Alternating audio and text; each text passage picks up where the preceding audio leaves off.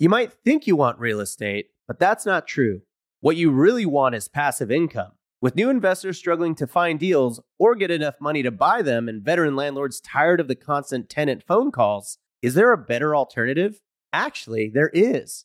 Short notes from Connect Invest. Connect Invest is an online investing platform that allows you to easily participate in passive real estate investing, and all you need is $500 to start. Short Notes collectively funds a diversified portfolio of commercial and residential real estate projects across acquisition, construction, and development phases. You'll earn a fixed monthly income without the hassle of owning or managing real estate. Head to connectinvest.com/bp to create your account.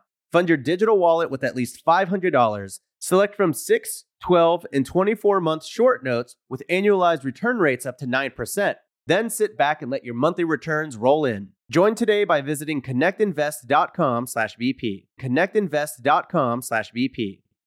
Passive income without the property headache? It's possible. There's a way to invest passively in real estate and get monthly income without any tenants, maintenance, or property management. The Wealthy have been doing this for years, and if you're an accredited or high net worth investor, you too can collect cash flow without the headaches that come from owning rentals. How? By investing in a private real estate fund with PPR Capital Management. PPR's co founder, Dave Van Horn, wrote the book on real estate note investing for BP. But he's not just investing in notes. Dave and his team also have an extensive background in commercial real estate. And with PPR Capital Management, they're strategically investing in both notes and commercial real estate nationwide. With over half a billion dollars in assets under management, PPR has provided individuals with a steady source of truly passive income since 2007 without ever missing a payment.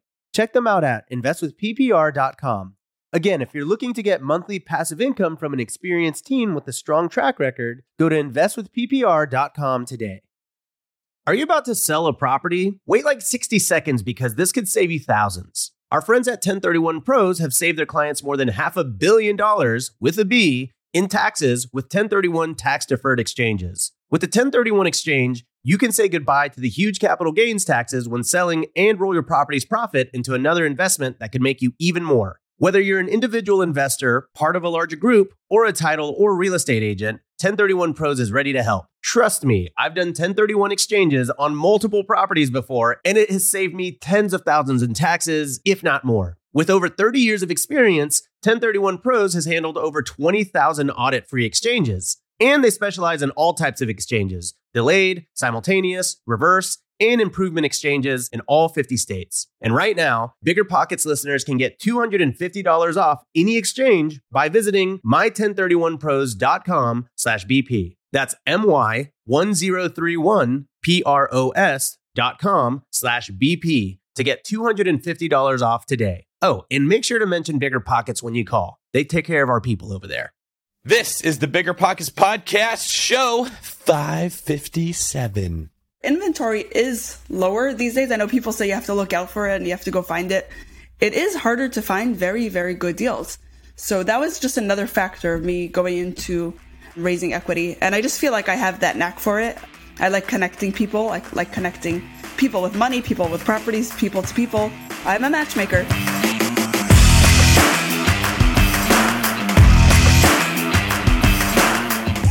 What's going on, everybody? It is David Greene, your host of the Bigger Pockets Podcast, the show where we arm you with the information that you need to start building long term wealth through real estate today. If you're new here and you'd like today's show, check out biggerpockets.com. It's a free one stop shop for all things about real estate investing, ways that we can help you save time and money, avoid mistakes, and tap into the wisdom of 2 million fellow members.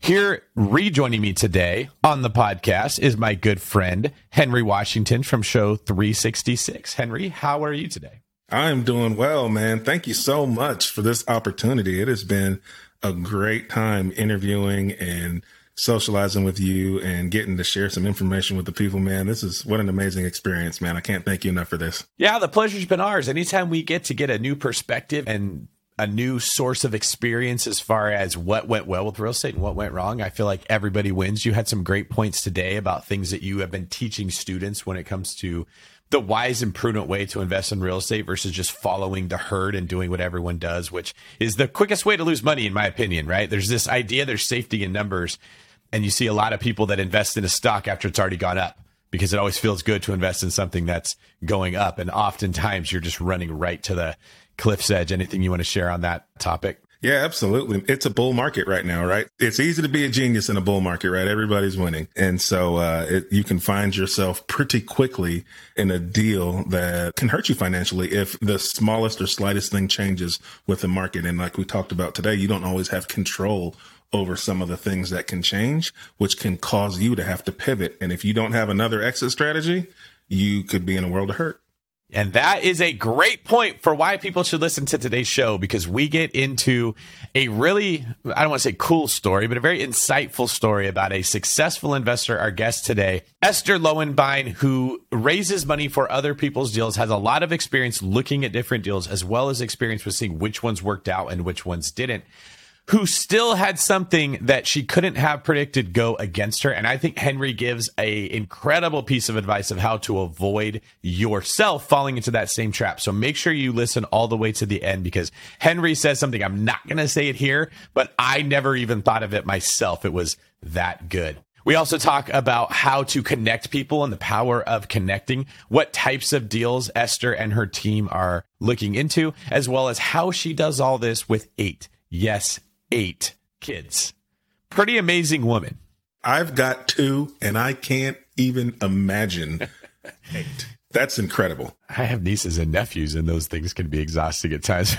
I get to give them back. you just get to sugar them up and drop them off. That's exactly right. I just posted pictures on my Instagram. They caught some fish, the bigger fish that I have I ever caught in my entire life. They moved out to Idaho, and they have big fish out there as opposed to California. And my brother said, like, as soon as they took the picture with the fish, they just ran off to the woods to go play again. This couldn't have cared less. right, right. All right. And now for today's quick tip. Today's quick tip is very simple. Head to the Bigger Pockets forums and see if you can get your questions answered there, as well as ask more questions. In the fire round from today's show, we pull questions directly out of there that people have been asking that we think would be good for the guest. The forums are how Bigger Pockets started. They're incredible. There's tons of good stuff. You can search for key topics like the area that you invest in, the asset class you're in, or the specific problem you have and find questions that other people have been as- asking. Sometimes I go there just to see what are people curious about because that lets me know like what I need to be making content on. But you can kind of keep your finger on the pulse of real estate just by paying attention to the Bigger Pockets forums. I mean, two million members. How could you not? Right. There you go. All right, Henry. Anything you want to add before we bring in Esther? Nah, man, just that, uh, you know, pay attention to the questions to ask when you're looking to get involved in a syndication and the rules that are involved with being a part of a syndication because it can sound complicated. And don't get me wrong, it is complicated, but there are rules to follow. And so try to pay attention to, to some of the questions you should be asking and some of the things you should be looking out for if you want to get involved in raising capital. Very good. I neglected to mention that, but that was one of the better parts of today's show where you interviewed Esther and asked her, you know, questions that you would want to know if you were going to be investing in somebody else's syndication. Absolutely. All right, let's get her in. Miss Esther, welcome back to the Bigger Pockets podcast. I know that we had you on in New Orleans when we sort of did a podcast by volume, sort of strength in numbers there. But now you get to be the focus of the show. Thank you. I'm excited to be here. Good to see you again. Let's start off. What have you been up to since New Orleans BPCon 21? I have been purchasing more properties. I've been expanding my my list of investors and list of people that need investors. I've been raising a lot of capital. I have since up to 5 million, I think, since the last time we met.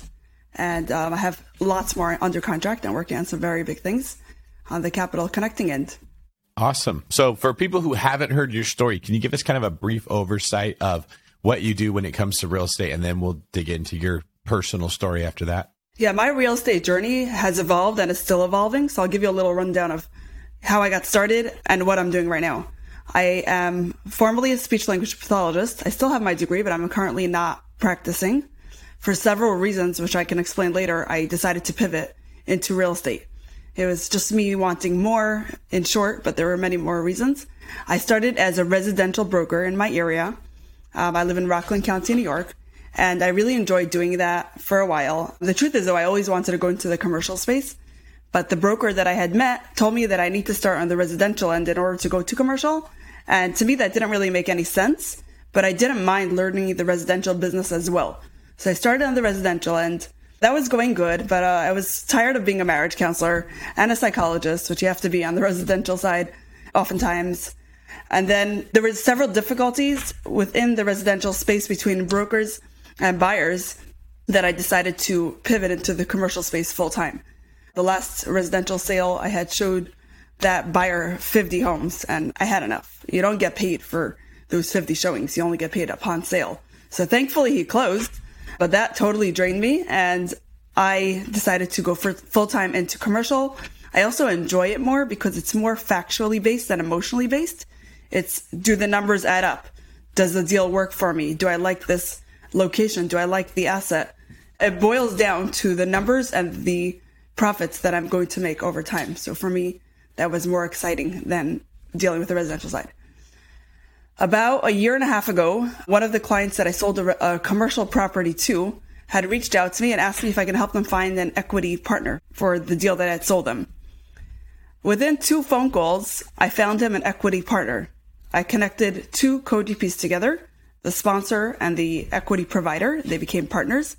And I was like, wow, this is pretty cool. I can do this more. So I got into that role. I started connecting capital on the equity side, and I've since raised $45 million in the last year and a half. Going forward, last September, my husband started, no, I mean, he was always noticing what I was doing, but he kind of like caught the bug of what I was doing. And he's like, all those properties that you're sending out to all your clients, send them to me. Let me see them. And he started taking a look at them and started purchasing. And now he's my biggest client. We are purchasing office, industrial, triple net retail properties, and things have scaled on a insanely great level. And we are set to hit $1 billion assets under management within several months. In short. And that's a that's a lot of assets under management. And so a lot of the times when people say commercial, they mean like commercial residential, meaning like apartment buildings, but you're doing true commercial, which is retail space, industrial space. Yes. The interesting thing about it is that when I started educating myself about real estate, I initially was sure that I would go into the multifamily space. My initial goal, what I really wanted to do was to invest between 50 and 100,000 into 30 different properties. After studying, you know, all the sponsors and the locations, I was going to invest in like 30 different syndications and document my journey. That was what I was going to do. That was my plan. But then we met, we met this partner of ours and he had been purchasing real estate on his own for many, many years. And these are just the opportunities that came his way. And we couldn't refuse these opportunities. Hence we went there. All right. So why don't you break down for us what your overall business looks like and then what role you're playing in it? Okay. So I still act as a broker on many levels. I'm still, you know, brokering deals representing buyers and sellers. Right now I'm, I'm representing my husband mainly. He's my main client right now. So that's what I do, I present him the deal and I kind of then take a backspace and he takes it over with his team. So he's acting as the investor on what we're purchasing. He's taking care of what our purchases. I am taking care of everyone else's stuff. I raise equity for other people. Okay. All right. So you sort of have two paths going on here. You and your husband have a business and you raise money and then he and other people, and that's what I want to get a better idea of what role you're playing in that business. But then in this other thing going on, you raise money and give it to other operators. Is that right?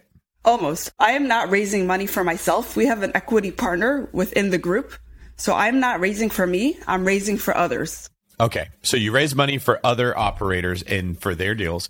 And then you and your husband own properties yourselves and you have a partner in that group that's responsible for the capital raising there, correct? Exactly. Or joint venture, he brings the equity himself.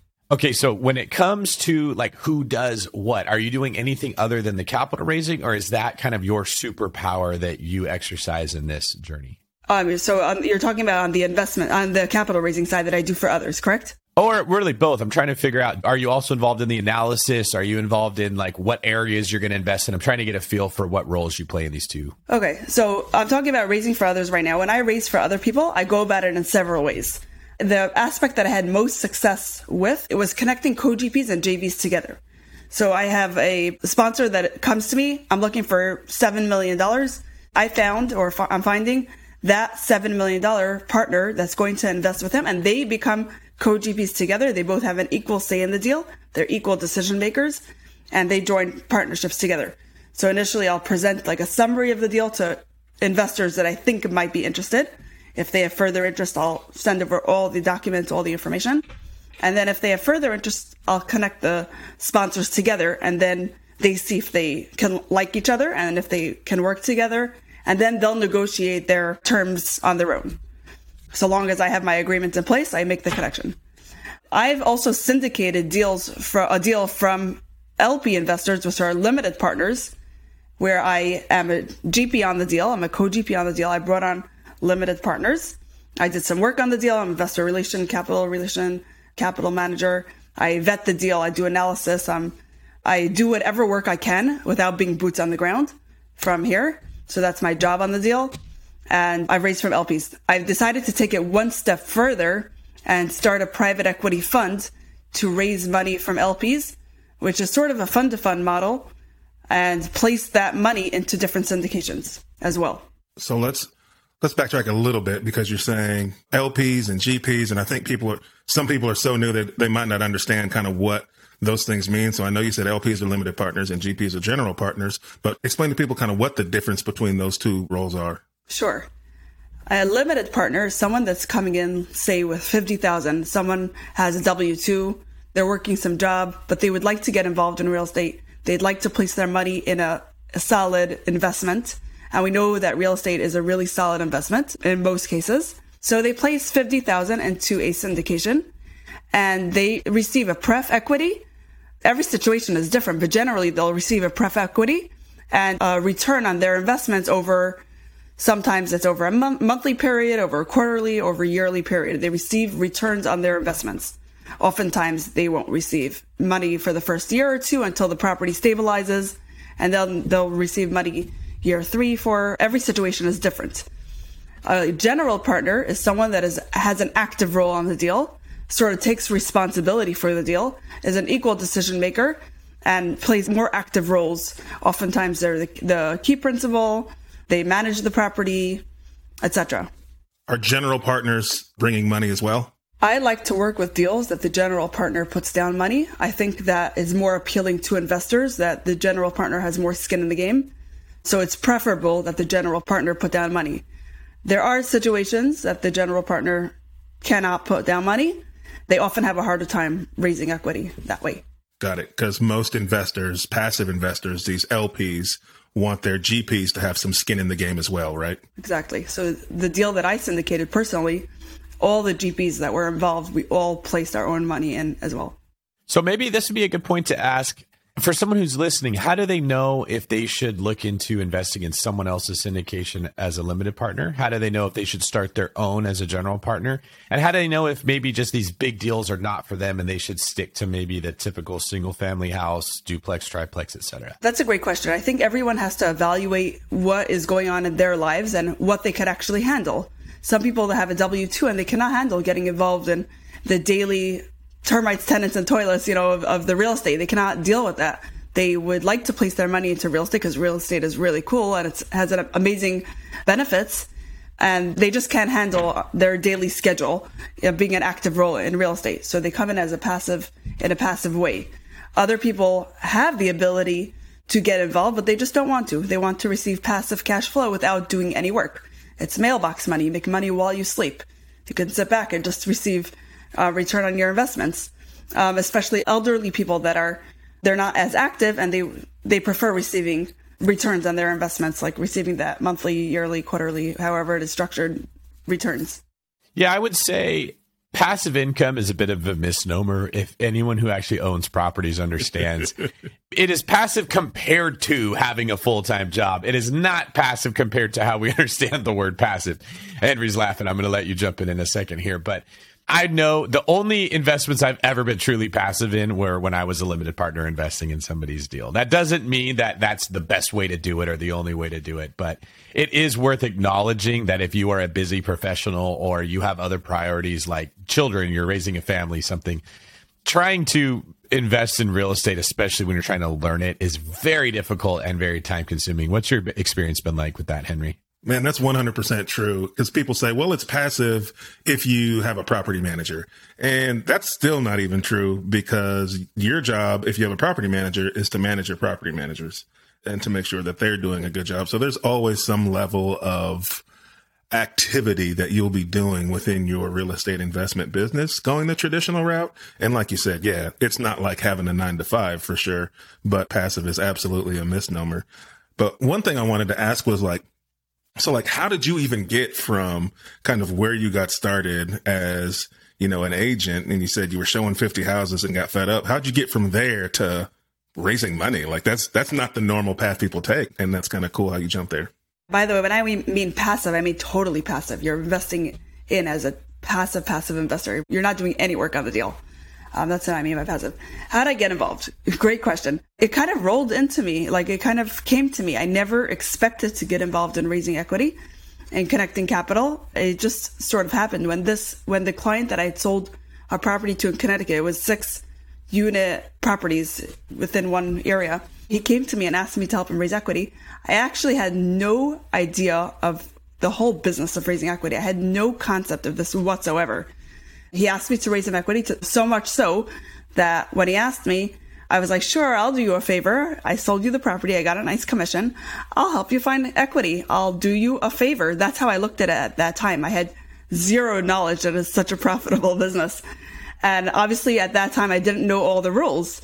So, you know, once I realized all the rules and there's, it's a heavily regulated industry, I actually gave back that money because I didn't want to have anything to do with, with that property because I was you know, I didn't know. I didn't have the knowledge at that time of all the intricacies of raising equity. And there's so much to know. There's so many things that one must abide by raising equity. It's not simple.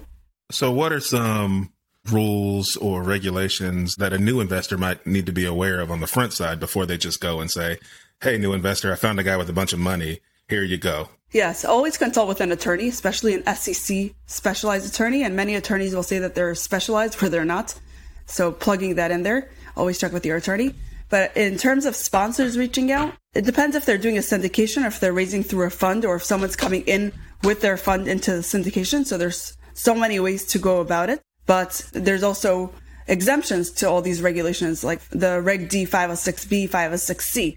So one has to know all those laws that before they're starting a syndication or raising from a fund. If it's a 506B, then they are not allowed to advertise it. They are only allowed to raise from family and friends versus a 506c that can be advertised and they can only raise from accredited investors.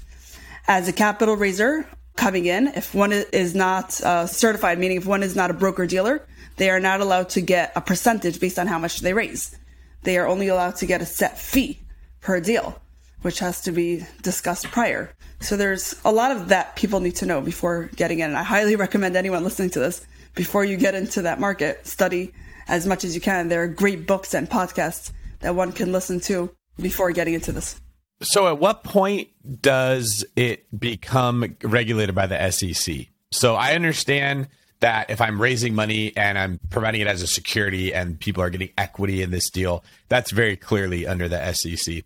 But I can also go take a loan from my friend uh, and have it secured by a promissory note, and that wouldn't be SEC. But are you very experienced when it comes to knowing at what point real estate secured loans are going to now be regulated by the SEC and all these rules fall in place? There's a long list of do's and don'ts, but also as a fund manager, I had to learn, you know, at what point does it become SEC regulated? So the fund cannot last for over a year. That's one thing. And then it has to be under 150 million before it becomes SEC approved, meaning before you have to apply with the SEC, before you can apply with an exemption. So those are in terms of fund, those are things to know. But in terms of do's and don'ts, um, Kim Lisa Taylor puts it all out there, and you can check that book. I highly recommend that. What was that? I missed it. Kim Lisa Taylor writes How to Raise Money uh, Legally, and uh, Matt Faircloth also has a book, uh, Raising Private Equity.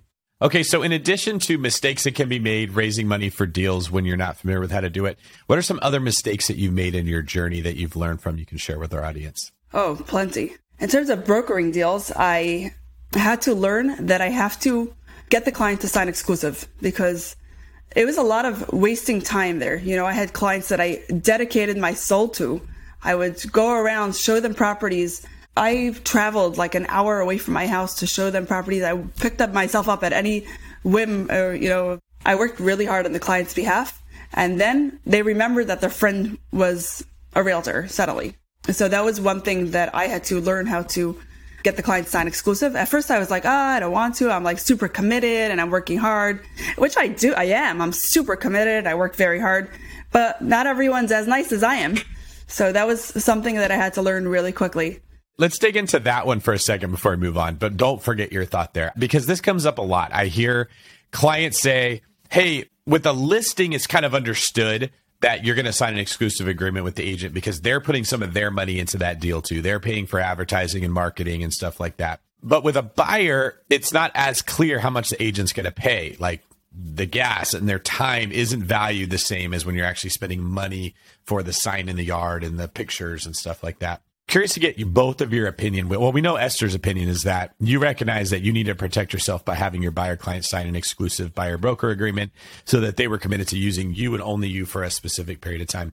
Henry, I don't believe you're in the real estate agent side. So I'm curious, as someone who works with real estate agents, what's your gut reaction when you hear an agent say, Hey, if we're going to do this, I want you to be exclusive to me for the next six, 12 months, whatever it is? Yeah. So the way I look at it is, this is a it's a relationship between two people. And as an investor when i go to buy or sell a property i want somebody representing me who has my best interest in mind. And the more confident they are in our working relationship the better they're probably going to do. And so i don't see a problem with that. I like to sign my deals on a deal by deal basis, right? And so if we're talking about a specific property, I have no problem signing some exclusivity to you for that property so that you can do the best job you absolutely can for me in representing me with this property. That's just par for the course, man. I think that's very wise. Here's what I think a lot of people don't understand. When they're an agent, they're afraid to tell the client, I want you to work just with me and often that comes from they know that they're not giving their best. And so they their conscience bothers them to ask for that because they know that they're this is not a priority for them. This fits in around the other things in life they have. And so many people take a part-time approach to real estate that that comes up. They're not an esther who's like i will get in my car and drive wherever you need to go when you say because esther's that type of person. And then i think clients don't understand that every relationship ends up being a two-way relationship. Either or it becomes no relationship. There is no relationship that lasts where one party's happy and the other party's not. So if you are sending the message to your agent that I am not committed to you, I will buy a deal with you if it works for me, but I will go use my cousin if I want, and I will go use another agent if I want also that's probably why your agent's not saying whatever you need, I'll do it for you. They're not answering your calls late at night. They're not dropping what they have to go schedule you. They're giving you the same effort that they feel that you're giving them. And that's just human nature. We all do that in everything, right? Like if you think your boss doesn't care about you, you probably don't work that hard. If you think your spouse isn't trying hard in the relationship, then you stop trying hard in the relationship. That's it's just kind of common sense, but for some reason when it comes to real estate, we throw common sense out the window and we act like human beings aren't that way. That's why I wanted to get both of your opinions on that matter. One thing I did start doing at the end of my residential journey is that I would take them out once or twice before asking them to sign the exclusive. So I'd give them a taste of what I can offer and what and how show them how committed I am before I'd present them with those documents. Yeah, just like you date somebody before you ask to go steady. Do people say go steady? Is that a I don't know that that's the, you know what I'm saying though, right? Before yes. you ask to be exclusive, Committed, I don't know. Yeah. Committed, yeah. You don't do it on the first time you meet somebody. You have to get to know them a little bit. Yeah. Exactly. You can't just get Facebook official right away, right? You Facebook official, that's the new going steady. oh, is it? I totally dated myself by saying that. By the way, that was like, I heard that when I was in third grade. It's not like I talk that way all the time. For the people that are wondering, they're like, that David got a shirt with a collar on it. Is he now talking all old school and fancy? So I just want everyone to understand that a lot of them are frustrated with what they get from a real estate agent. That is usually the agent's fault because the agent did not set clear enough expectations with the client. And then the client doesn't know what they should be asking for. But often if you try to be in an open relationship like that, you're going to get burned. You're going to be disappointed. They're not going to be just as committed to you. And Esther, I think that's very wise of you that you recognized I am a person that gives everything I have. So residential real estate sales might not be the best for me because I can't get clients to give me everything that they have. Is, did that have something to do with why you moved into this capital raising space? That didn't have what to do with how I got into capital raising, but the commercial space also has those challenges. And I could write a book about this, just, uh, you know, the disappointment of how many people you work with and how often you work on a deal that doesn't, and the client doesn't come through. That's a whole another story. But getting into the capital space was number one, it just came into me. It fell into my hands. And also, I think as a commercial realtor, inventory is lower these days. I know people say you have to look out for it and you have to go find it. It is harder to find very, very good deals. So that was just another factor of me going into raising equity. And I just feel like I have that knack for it. I like connecting people. I like connecting people with money, people with properties, people to people. I'm a matchmaker. So, how about your portfolio? What are you and your husband and whatever other partners you have in that company? What are you guys buying and why? So, th- these are properties that the main partner we partnered with was purchasing before. So, it's office. Obviously, location has to be right these days. Industrial is a very hot market right now. And triple net retail. Retail's also down, but triple net retail with long term leases is something very desirable. And we look out for those. So you're looking for triple net. And so let's explain to the audience what triple net means from the commercial space. It's pretty much the tenant takes care of all the responsibilities. They pay all their electric bills. They maintain the property. All the, the landlord does is receive a check every month, pretty much.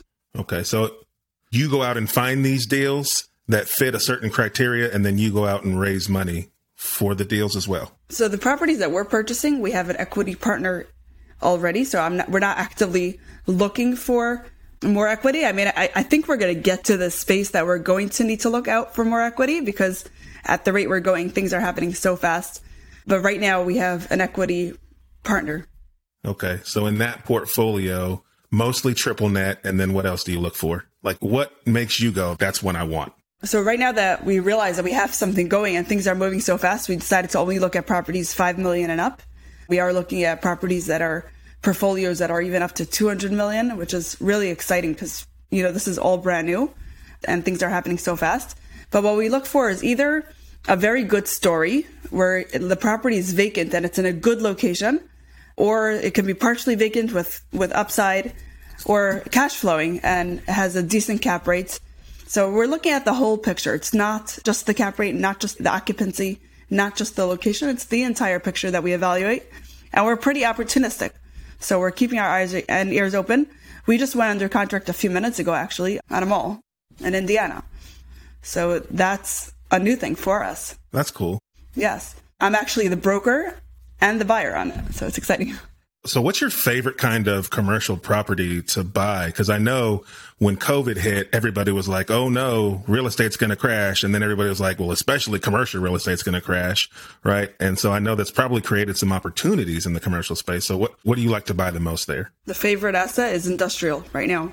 Because as retail, retail was going down before COVID, but I think COVID just made that happen quicker. So with retail going down, the industrial market started booming because everyone was trying to sell everything online. We know Amazon's opening more places around. So industrial, in my opinion, became the hottest asset. And as a realtor, I get a request almost every single day. People looking for industrial properties, especially around like large cities. People are moving all their inventory and they're looking to expand their online businesses. So 100% industrial. That's super cool. Now, you mentioned that you got into some single family properties, I believe is a short term rental. Can you tell us the story of what happened with that one? So initially we bought this property because we were planning on expanding our home. So we bought this house to move into while we expand our home. We figured it would take time and the rent over here is very high. So we figured instead of renting another space and putting that money towards rent, it could take six months, it could take a year. We figured we'll purchase our own house and we'll move into it. Anyways, plans changed. We decided not to go ahead with the renovation. And this is after we paid the architect and did all the plans. Uh, we decided not to go ahead with it because we live on a high slope and just putting in heavy retaining walls would be so expensive and we wouldn't even be able to expand that much more. So instead, we're building ourselves a new house. That's a side point. So we purchased this house for that reason. And once we realized that we weren't going to expand the house, we decided to make it an Airbnb We purchased the house for about 1.1. We put in two to three hundred thousand dollars. We added two bedrooms and a bathroom in the roof. We painted. We made it really, really nice. And a month later, the village outlawed Airbnb in this area. So uh, it's just a we learned a great lesson after putting in all that money and we furnished the place beautifully. It's a gorgeous, gorgeous property. It's overlooking the Hudson River, overlooking Manhattan. It's absolutely beautiful. But we learned a great lesson there. We just don't know what's going to happen. And I heard something someone said regarding Airbnbs, and that kind of clicked with me. They said that if you're going into the Airbnb business, go into areas that are already regulated because they won't make more regulations and you're not going to be caught by surprise. You're going into something that you have to follow the rules already, whereas to areas where the rules can change on you. I tell people that all the time, man. With Airbnb, if you can get into a market where the economy is already based on tourists coming and living in vacation rentals, you're playing a safer bet than some of these other areas. Now, I think most areas are going to come around eventually to Airbnb and having it be more predominant in their cities and municipalities. But until then, the safest route typically is to find some place that's been doing this for years before Airbnb was a thing because their jobs in that area are based on this money. Like the infrastructure is like they're not going to make that change. I think that's a big component that isn't being talked about. And that's why I'm really glad we're bringing it up here. I listen to real estate podcasts all the time, YouTube channels. I don't hear anyone talking about someone who bought a house and then wasn't able to use it for a short term rental but it's going to be happening more and more. And it already is happening in a lot of places that everything can look great on the spreadsheet. And if that's the only thing you're using to make your decision, you can still lose money in real estate. And that's what I want to highlight is I'm pounding the drum. I know people may be a little tired of hearing it, but it's important. The rules of real estate, the rules of economics, the rules of how you build wealth in America are changing. They are printing more money. Regulation is changing. People are putting pressure on politicians to create different rules and regulations. And there's things that you would think are completely intelligent and reasonable that out of nowhere some village says we don't want airbnbs for some reason. And the stigma may be that wealthy people buy short-term rentals and so we don't want to help them become wealthier. And boom you get a million dollar property that you just dumped a ton of money into that you're stuck with and you did nothing wrong. You know what i want people to take from this is that you've got to think a step ahead of what's on the spreadsheet. What could change that would stop this plan from working and what will my backup plan be? Do I have an exit strategy? Can, will this specific property work if I have to use it in a different way than what I intended? And my fear, because the market is doing so good in so many places, like everyone right now is crushing it. There's hardly anyone that's losing money is you start to like just get sloppy with what you do. You just people raise money and they go throw it into deals and they're like, well, it's going to go up in value. So we'll just refinance it if it's a problem. And sometimes the music stops and you can't do that. I mean, do you guys have a different perspective? No, I 100% agree, man. I was just giving a talk about this with to some students who were looking to buy properties because they wanted to use them as Airbnbs and then around their college campus. And I told them Airbnb is great. There's two things you need to remember. One, it's more the hospitality business than the rental property business. And two, Airbnb is great. Just make sure that your property has more than one exit strategy. If Airbnb is the only exit strategy and something changes, you can find yourself in a tough situation. But if you can still cash flow as a long term rental, as a short term rental, or if you sell it back on the market, then you're safe, right? Make sure that you're buying it at a price point that would allow you to have more than one exit strategy. I think what you said, David, in general and real estate as a whole is so important for people to know. I always tell people that I think that real estate's a really good investment. We have the tax benefits. You can de- depreciate your taxes. You could appreciate on the land. You have the, the fact that it's tangible is a very big factor in real estate. So I always tell people that it's a great place to invest in, but there are things that we cannot control. Look at what happened in New York now, you know, with the eviction moratoriums. People were taken by surprise. The government decided to do change the laws and push off the evictions and all the courts are closed so it's not just an Airbnb rental space, but it's in all a commercial. And those are things like I tell people going in, yes, real estate's a great investment, but there are things that cannot be expected or foreseen getting into any real estate investment. Yes. And that is why I always tell people A, don't plan on just changing your active income for cash flow because cash flow is wildly inconsistent. It's great it's not meant to support you. You don't want to build your house on the foundation of cash flow from real estate because any one of us who's owned it for a decent period of time knows you might have a property that cash flow is amazing for four years and then the air conditioner goes down or the roof goes out and the next two to three years of cash flow is gone replacing something that broke right? One tenant that you can't control trashes your place, and the turn is nine months of cash flow that's gone just to get it back to where it was before. It's never good to build on something that you don't control.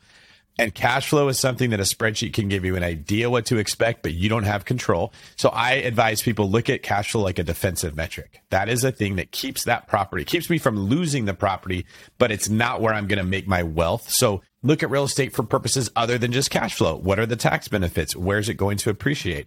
How good of a tenant can I get in an area like this that aren't going to destroy it? And the second thing is always be preparing for the worst. You have to have money in reserves. So, like what you guys were just mentioning here, laws change. Like New York City, who saw this happening? No one could see COVID coming. No one knew that New York was going to just become completely trashed and everyone was going to be leaving. Just like no one knew everyone was going to go to Florida. 10 years ago, when we talked about Florida, it was just bugs and humidity and a swamp. That's all anybody ever mentioned. Now, Florida is like the mecca that everyone wants to go to, right? You cannot foresee these things happening. So don't beat yourself up if you invested in New York. Don't think you're a genius if you already own property in South Florida just make sure that you keep reserves set aside so no matter what happens, you can survive while you pivot. There's always like a pivot. Like Esther's got to figure out what am I going to do with this place overlooking the Hudson River that seemed like the smartest investment ever. It's Manhattan. Is there a better place to invest in our country than Manhattan, right? You can survive that if you give yourself some cushion. It's this new trend of with a razor thin margin, paying way too much for properties just because you see everybody else doing it. Those are the people that are going to end up losing, in my opinion. 100%. Also, don't place all your eggs in one basket. Don't put all your money in one asset. Don't put all your money in one location. Even, I love real estate. Spread it out. Put it a little bit into tech or a little, a tiny, a tiny bit in the stock market or into other investments. Put your eggs in many, many baskets. So I want to try an experiment here. Henry, if you were going to invest your money with Esther, what would you ask her to feel good about trusting in her and her company as the partner that you would use? Oh, that's a phenomenal question. I would want to know how many deals they have done previously. So, what's the track record or the history? And then what? So, let's start that. Why don't you interview Esther? Well, that'll be the first question. Yes, Esther. So, how many deals or what kind of track record do you have on getting these syndications done? So, I raise money for other people. I'm not raising money for myself, so I can't talk for me. Uh, but every single deal is different that the sponsors are presenting to me. I, I have people coming to me and asking me to help them find equity investors. So if I'm looking at a property that doesn't mind bringing on another partner, I will look at it differently than a property that I'm raising from limited partners from. So from limited partners, I'm more picky. Obviously, it's my responsibility to bring a solid deal to my investors. So when I'm raising from limited partners, I'm going to vet the sponsor 100%. I want to see First of all, I want to see what type of person they are. That's super important to me. I want to see if they're honest. I want to see if they're transparent. I want to see if they're nice to people. Their character. That's that's number 1 for me. Once I like their character, I'll check their track record. If their track record checks off, you know, they've done properties in that area before, they've they've gone full cycle on a similar properties, I'll check that. I want to see their whole portfolio and who they're involved with and who's the KP on the deal, the key principal, who's going to manage the asset, etc. So once I figure out the people, because I I think that the sponsor is number one, then I'll check the actual deal. Uh, you know, I, I hired a, a, top underwriter to underwrite my deals. I hired a top top mortgage broker who did about 1.5 billion this year. So he underwrites my deals for me because when I'm raising from limited partners, I'm going to do my utmost to make sure that I'm presenting my my investors with a solid, with the best deal out there. I will not bring a deal to my investors that I personally won't place my own money in. And therefore, I also place my own money into every single deal that I raise for. That's huge, man, because that's really what people, especially if they're going to passively invest, that's what they're looking for is some security because you don't have any control over anything else because all you're doing is giving them money. And so people want to know that if I'm giving you money, that you would be willing to put money into because it provides that comfort people are looking for. Right. I also, I'm very transparent. So I raise per deal basis. I'm not doing a blind pool fund where people just hand me money and they're like, place it wherever. It's very intentional. It's very specific. It's very transparent. They get to see everything. I'm not hiding anything from them. They get to decide where to place their money. So I'm going to be doing a Delaware Series LLC where I can have several SPVs within one fund. It's like a buffet of opportunities for people to invest in. Actually, I'm um, putting on my first deal on the fund. My fund's fairly new, so I'm putting on my first deal hopefully one of these days. I actually have two opportunities coming up. So I would have investors that can see the opportunities. And once I verify that they're accredited, because my fund's going to be a 506C, they have to be accredited investors. Then they can see the opportunities and decide where and how much they want to place into each deal. Awesome. So transparency is something you want to look for in someone who's looking to connect the money to the deals. So you want to be able to understand what each deal looks like and what exactly I'm getting into. And what you said that I like is you're vetting the sponsor because you don't want to put people into business with someone who you wouldn't want to go into business with, correct? Yes, 100%. I think the sponsors always the most important part of the deal. A great sponsor could take a horrible deal and turn it into gold and vice versa. Any other questions you'd have, Henry, before we move on to the deal deep dive? No, man. I think that's it, man. Just trying to understand how you're going to connect my money to something that's going to make me money. And kind of one of the other questions I had, which I'm sure gets ironed out on a deal by deal basis, but other investors are going to want to know, how do I get paid? When am I getting paid? Right. That can vary from deal to deal, right? Exactly. It does vary from deal to deal. And I act as the intermediary where I provide all the reports to my investors that are coming from the sponsor. I provide all the reports and it is a deal by deal basis. I also go off the waterfall of the sponsor that I'm raising for. So is it the responsibility of the sponsor of that deal to iron that out with the investors, or are you getting that information from your sponsors and relaying that to the investors? Exactly. I'm relaying the information to the to the investors. You know, I have one question I want to ask you, Esther, before we move on. It has to do with the person listening to this that's thinking, you know, I think I probably want to invest in someone else's deal, maybe to get started right? I'm just not comfortable with the market going up this fast or with like David was just saying all this change that's happening. I'm going to go with an experienced person until I feel some some sort of sanity returns to the real estate market. And I and I actually think that's wise in many people's cases that I like investing in boring environments personally. I like to know what to expect. I like to know that this can be repeated as things get chaotic and wild, you need more experience to stay in that market. If you're not able, if you don't have the reserves, the experience, the resources, you, it's not the worst idea ever to say, I'm just going to keep saving and I'm going to wait until I know what to expect. But you want your money to be doing something for you in the meantime, right? So, what advice do you have for the person who's trying to figure out well, I want a big return, but I know that comes with risk. This operator could lose money. That's something people need to understand in syndications is that you're getting the upside, but you're also getting the downside. You're not protected versus borrowing somebody on like a note where even if the investment does poorly, you can still set that up where it can be personally guaranteed by the person that you lent the money to. And maybe you're not getting as big of a return, but you are getting more of a safer bet that you're going to get your money back. How do people make that decision when it comes to how risky they want to go? So, number one, every investment is a risk, right? Always. Anytime you put your money into an investment, there's risk there. Some investments offer more risk than others. That's why I like real estate because most of the time the income and expenses are sort of predictable. So we can kind of expect, you know, what's going to happen. Sometimes we're in for a surprise. Like you said, the, the roof goes out, the HVAC goes out. You never know. But when evaluating, um, first of all, also when people invest in as an LP, I kind of recommend investing as an LP, especially when you're getting started. You want to take a back seat while you're investing. So I always tell people when you're just getting started into real estate, start investing as a limited partner, but be that active limited partner where you're asking questions, you're doing your due diligence, you're finding out information. So you're watching what's happening, but you're observing and learning. So I just wanted to throw that in there in terms of risk tolerance, I think everyone has to, I kind of eval- evaluate with people and people have to evaluate that for themselves as to what they can handle. And also the term of the investment. Do people want to go into ground up? Ground up is a longer term.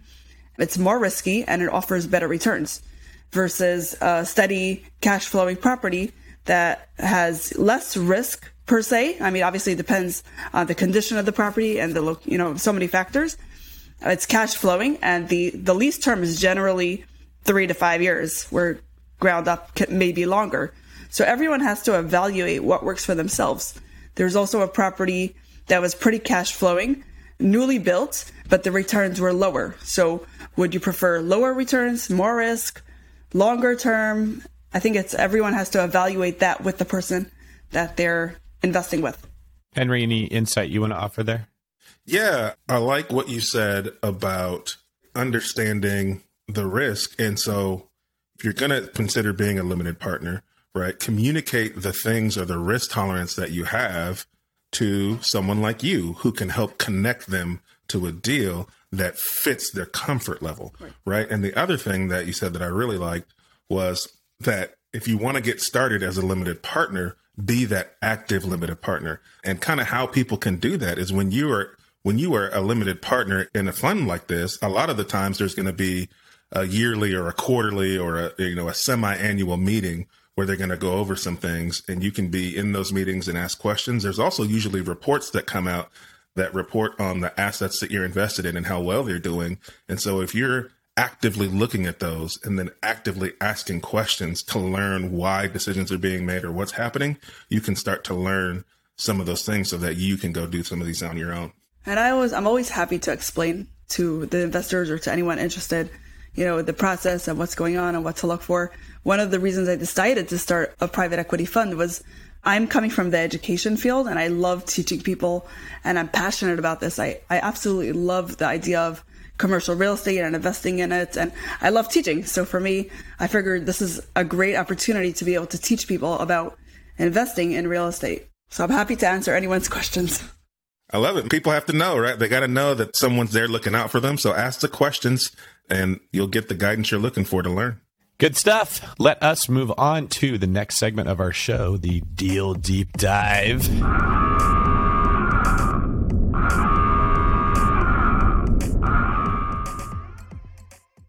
This is the area of the show where we will dive deep into one individual deal that you have done. Miss Esther, do you have a property in mind we can use? So, since we're talking about raising equity and syndicating, I'll discuss the latest deal that I syndicated as a co GP. Sounds great. First question What kind of property is it? It's a Texas multifamily apartment complex, garden style, in San Antonio.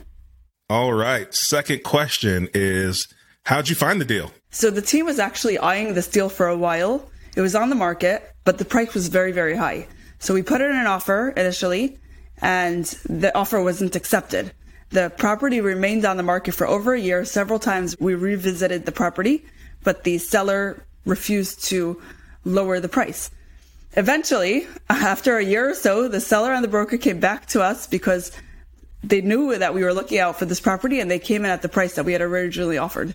All right. And how much did you end up paying for the price when they, or the property when they came back to you? So we ended up paying about 10.7, where they initially wanted over 12. So we waited it out.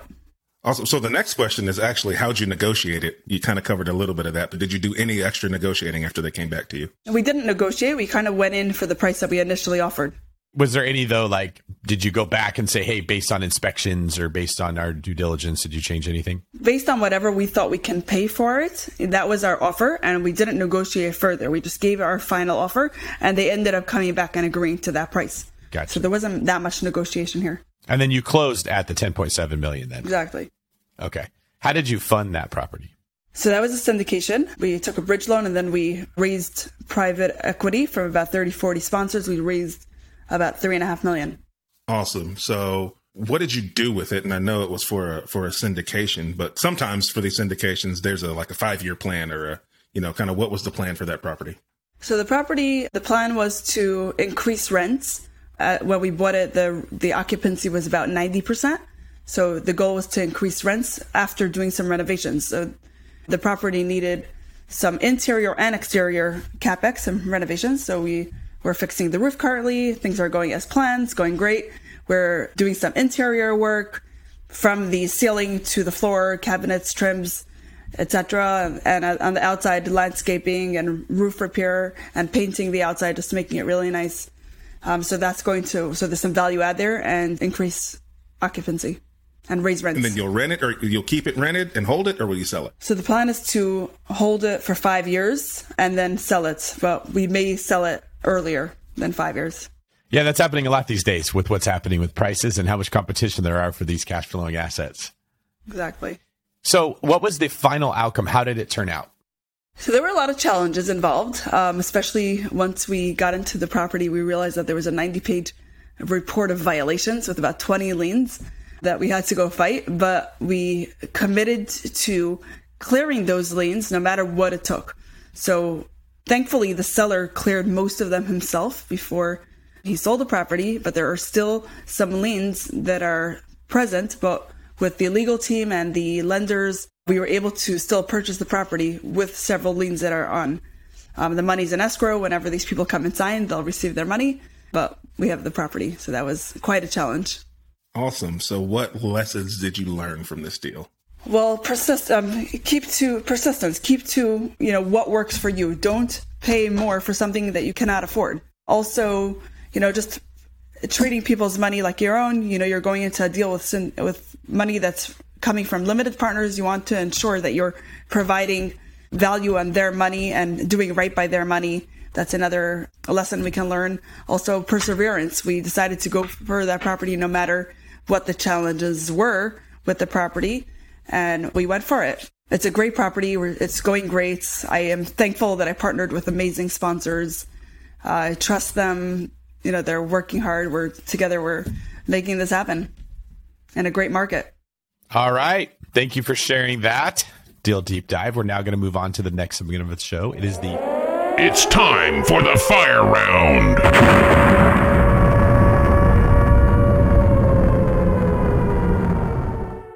All right, in this segment of the show, we take questions direct from the Bigger Pockets forums and ask them here. So if you would like to be on the podcast, get in the forums and start asking questions. Henry, I'm going to let you take number one. Awesome. Question number one in the fire round. I am a newbie and I want to raise private money to buy deals. How can I do it? So, number one, you need to associate yourself with a good SEC attorney, like I mentioned. And together you can form a PPM, which is a private placement memorandum with exact rules of how you would go about the property and the raise and what you're offering, what returns you're offering. So that would be number one. And then uh, make sure your numbers are right, that you're you can actually provide what you're promising. Sounds good. Question number two.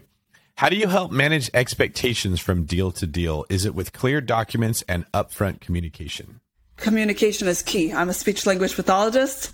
I have that communication background. I think most of the issues that do come around are from communication, but like you said, also have everything in writing. Everything has to be clear from the beginning. Always state your point up front. Don't wait for later on to change things. Have everything clear from the beginning. Awesome. Question number three. What are some resources to learn more about the rules of raising capital? I know you mentioned a couple books earlier, but what else is there? There are some great podcasts that talk about raising capital and it's not being afraid to ask questions. Before I started my fund, I spoke to about 14 SEC attorneys. I decided, once I decided to go ahead with starting this fund, I wanted to know everything I need to know before getting involved. So I read those books, I listened to podcasts, I asked a ton of questions, I read a ton of documents. There are some groups that you can join that are focused on, on raising capital. Do all of those. You know, you want to know what you're doing a thousand percent before you get into taking someone else's money and do, put placing it somewhere. Okay, last question in the fire round. Which areas are you most bullish on when it comes to choosing where to invest? That's a great question. Uh, well, you're talking about an asset. Which assets? I think they're asking about which areas should you be looking for assets in. Okay, so I think right now we have Texas being really hot.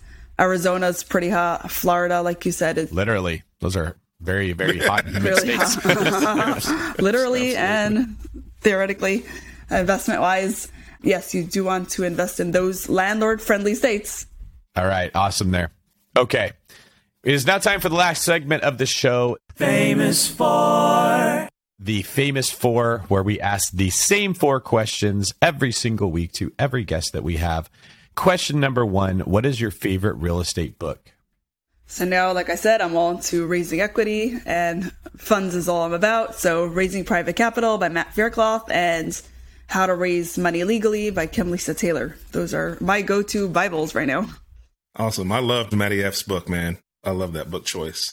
So, second question What is your favorite business book? So I think uh, business is all about mindset and, and how you act in personal life kind of translate to how you act in business life. So the books that I like that make me feel like a better person in general, whether it's between people or or in business, is um, A New Earth by Eckhart Tolle, and he also has a book called The Power of Now. That's what I was trying to remember. The Power of Now and A New Earth by Eckhart Tolle. He tells you how to live in the present moment and how to just uh, stay with the task at hand and whatever you're doing, be fully, fully present. Especially, it's a challenge for me as a mom of eight. I have children and I have businesses going and I have so much more going on. We're also building a new house and some spec homes, which I didn't even discuss. It's so important for me, especially to be present with the task at hand.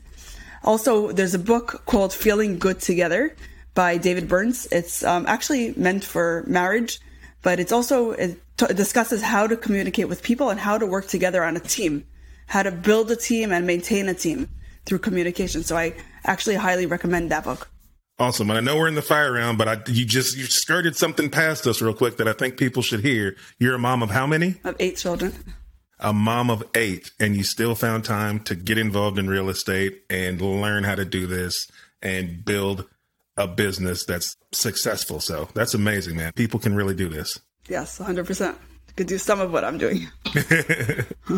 and the next question is what hobbies do you have? Like I just said, I'm a mom and I work like a crazy lady, so I have no I have no hobbies.